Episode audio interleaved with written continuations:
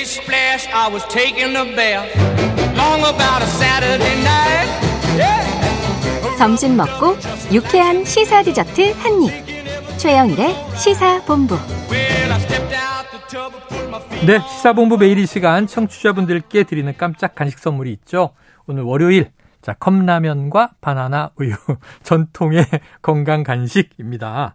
자, 코너 들으시면서 문자로 의견 주시는 청취자분들에게 저희가 쏘고요.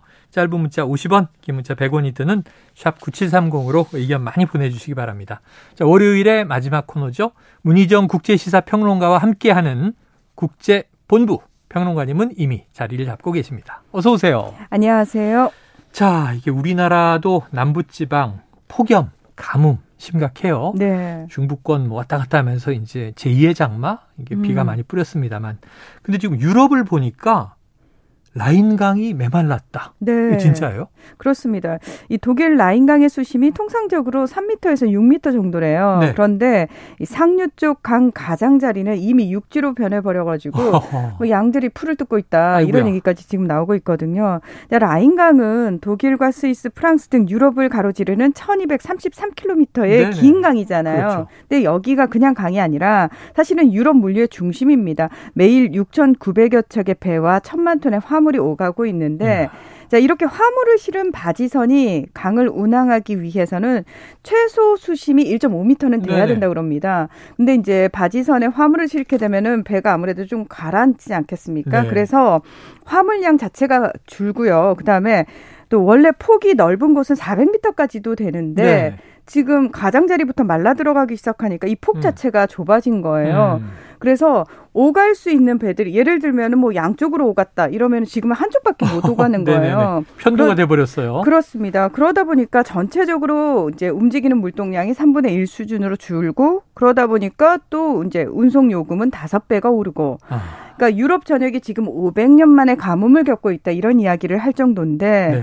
프랑스는요 비가 오지 않아서 소들에게 먹일 풀이 없어서 치즈 생산을 중단하는 아이고. 정대미문의 사태가 발생을 네네. 했고요. 그리고 프랑스 같은 경우에는 워낙 그 핵발전에 많이 의존하고 있는 나라거든요. 네네네. 예. 70% 이상이 핵발전으로 이루어지는데 냉각수가 부족해서 아이고. 이 핵발전소 절반이 멈춰 있는 상태고요. 또 노르웨이는 전력의 90%를 수력 발전에 의존을 하고 있는데 저수지 수위가 1996년 이후 최저치로 떨어져서 지금 전력 공급에도 비상이 걸린 상태라고 합니다. 놀라운 일입니다. 강폭이 줄어들고 수심은 낮아지고 물동량에 문제가 생겼고 목초지가 없어져서 양이 뜯을 풀이 없고 아니 원자력 발전소는 뭐 그 우라늄이나 플루토늄이 뭐 부족하다 하면 모르겠지만 냉각수- 가 네. 없어서 수력 발전도 멈추고 있다. 야 이게 매일 머리 감지 말고 샤워도 5분만 하시오 이런 권고까지 정부 국가가 내리고 있을 정도라고 하니까 심각한 상황인데 이게 가뭄으로 저수지나 강이 마르면서 물에 잠겨 있던 유물들이 드러났다? 이거 무슨. 얘기입니까? 예. 이달 초에 그 스페인 서부 한 저수지에서는 스페인판 스톤헨지, 음. 과달페랄의 고인돌로 불리는 유적이 모습을 드러냈다고 하는데요. 네. 그러니까 최대 1.8m 높이의 커다란 바위 150여 개가 원형으로 이렇게 서 있는 오, 모습입니다. 7천년 전에 만들어진 거라고 하는데 이 1926년 독일 고고학자가 최초로 발견을 했지만 1963년 프랑코 독재 정권 치하에서 이 댐이 만들어지면서 침수를 했다고 아, 그래요. 네네. 그런데 이 저수지가 저수량이 지금 28%로 줄었대요. 네네. 그러면서 이제 이 유적이 드러난 거고요. 또 스페인 북서부 갈리시아 지역에서는 올 봄부터 이 1949년 저수지 건설로 침수됐던 기원 후, 기원 후 69년에서 79년에 건설된 로마의 요새가 어. 다시 보이기 시작했다고 하고 이건 뭐 이탈리아도 비슷한 상황인 것 같습니다. 포강의 수위가 70년 만에 최저치를 기록하면서 이 북서부에서는 고대 마을의 유적, 또 롬바르디아 오글리오 강에서는 청동기 시절 목재 건축물의 토대, 네. 로마 티베르 강에서는 네로 황제가 건설한 것으로 추정되는 다리 유적이 발견이 됐습니다. 네. 그런데 저는 또 되게 충격적이었던 게 뭐냐면은 네. 이탈리아 포강에서 2차 세계대전 당시에 침몰한 화물선과 나치 군용차도 발견이 됐고요. 어허. 세르비아의 항구 도시 프라우보 인근 다뉴브 강에서는 이 2차 대전 때 탄약과 폭발물이 실린 채로 침몰한 독일 군함 20여 척이 발견되기도 했다고 합니다. 야, 정말 신기한 일이네요. 이 음. 고대 유적부터 20세기 2차 세계 대전에 전쟁의 참상까지도 그대로 물이 마르니까 드러났다. 네. 아, 야, 이게 좀, 야, 이게 현실인가 아닌가. 이러다 바다가 줄어들면 아틀란티스가 지금 보일 판이네요. 어, 진짜 야. 그, 그거, 그것도, 예. 우리나라도 한강이 뭐 이렇게 마르면 그럼 이게 6.25의 흔적이 있단 말인가? 고대 유적이 드러나나? 궁금한데. 네. 자, 평상시 강아래 이런 전쟁의 흔적들이 고스란히 보관돼 있었다.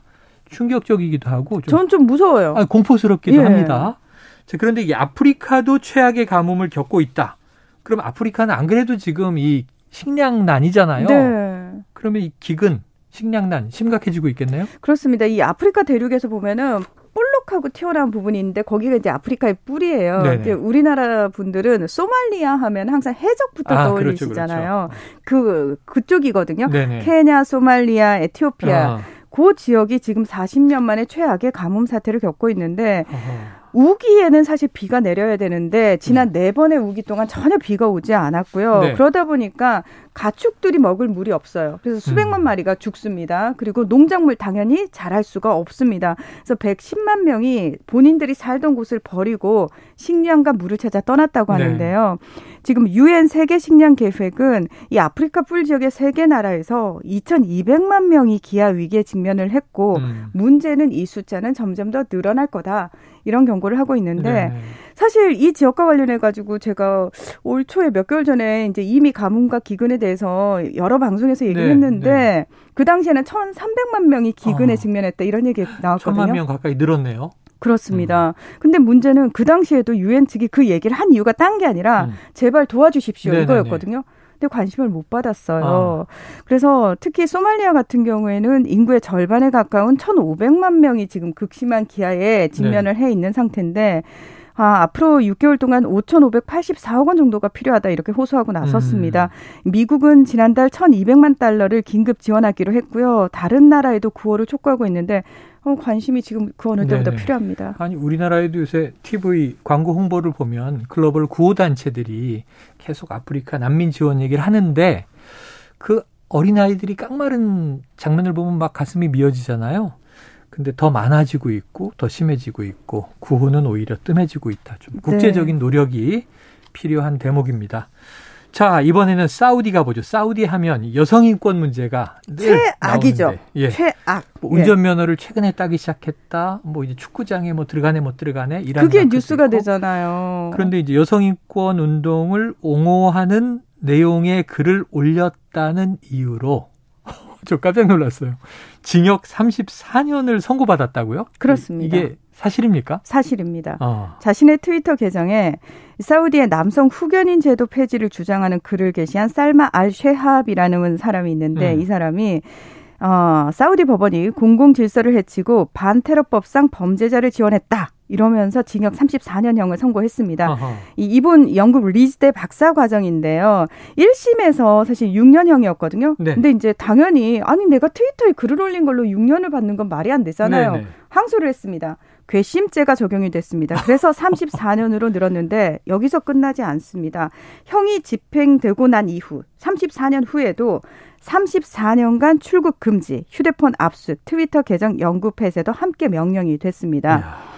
재판부는 이 살마가 몇 차례 사우디의 개혁을 요구하고 또 현재 복역 중인 활동가와 성직자들의 석방을 촉구하는 내용을 트윗하거나 재트윗한 것도 문제 삼은 것으로 알려졌는데요. 음. 이 여성 인권 최악이라고 제가 계속 강조하지 않았습니까? 네. 사우디는 모든 여성이 일단 공공장소에 나가려면 남성을 같이 동반해야 돼요. 근데 보통 그 가족이 될 경우가 많잖아요. 그러면 네. 이 여성에게는 권한이 없습니다. 이 남성이 이 여성의 모든 행동과 권리를 다 어, 좌지우지할 수 있습니다. 아, 야, 어휴, 이런 정도. 문평론가님은 사우디에 사셨으면 어우, 종신형 아니요? 저는 살아있지 못할 것 같습니다. 섬찟한, 섬찟한 생각이 드는데. 네. 트위터에 글을 올렸다 이렇게 34년 중형 이건 좀 황당한데 이 국제사회에서 엄청난 비판과 비난이 쏟아지지 않겠습니까? 맞습니다. 지금 인권 단체들은 뭐 사우디 뭐 그동안 여성의 권리 신장하고 개혁하고 있다 이렇게 광고는 했지만 네. 이번 판결로 사우디 상황 더 악화하고 있다는 게 밝혀진 거다. 이렇게 음. 일제히 한 목소리로 비판을 하고 있는데 최근에 사우디가 이 테러 방지법을 너무 남용하고 있는 거 아니냐. 네. 이걸 우려하면서 이 살마의 석방과 표현의 자유를 보장할 것을 촉하고 있는데 음. 사우디에서 체포된 사람들을 추적하고 있는 유럽 사우디 인권 기구는 사우디가 개혁과 사회관계망에서 비판하는 사람들을 테러리스트로 취급한다는 음. 것을 확인시켜준 판례다 이렇게 이야기를 네. 하고 있습니다. 아, 우리나라에서 참 SNS 많이 하는데 이걸 테러와 동일시하면 문제가 있다 이런 생각이 듭니다. 자 이번에 최근 미국 전역에서 기아 자동차와 현대 자동차를 노린 절도 사건이 급증하고 있다. 네. 무슨 얘기예요? 틱톡 하시는 분도 혹시 한 번쯤 보셨는지 모르겠는데 네. 미국에서 기아 보이즈라는 그 챌린지가 유행이래요. 어. 그러니까 이게 뭐냐면은 차, 차량의 절도 방법을 알려주고 실제로 훔친 차량을 자랑하는 놀이가 유행 중인데 어허. 그 자동차 키를 꽂는 곳에 플라스틱 커버를 벗겨낸 뒤에 USB 충전기를 이용해서 몇 초 만에 시동을 겁니다. 음. 그리고 이렇게 훔친 차량을 놀이기구처럼 타면서 곡예 운전을 한 뒤에 길거리에 내버려 두는 것을 알려졌는데 네. 문제는 이 챌린지의 주요 대상이 현대차와 기아차가 되고 있다라는 네. 겁니다. 예. 특히 이 2021년 11월 이전에 생산된 기아차와 현대차 가운데 음. 푸시 스타트 버튼이라고 해서 도난 방지 장치인 엔진 이보빌라이저가 없는 차량들이 표적이 되고 있는데요. 네.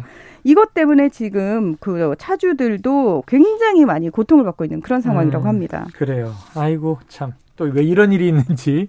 자, 물론 지금 차량은 개선이 됐겠습니다만 구모델이 이런 또 타깃이 된 것 같네요.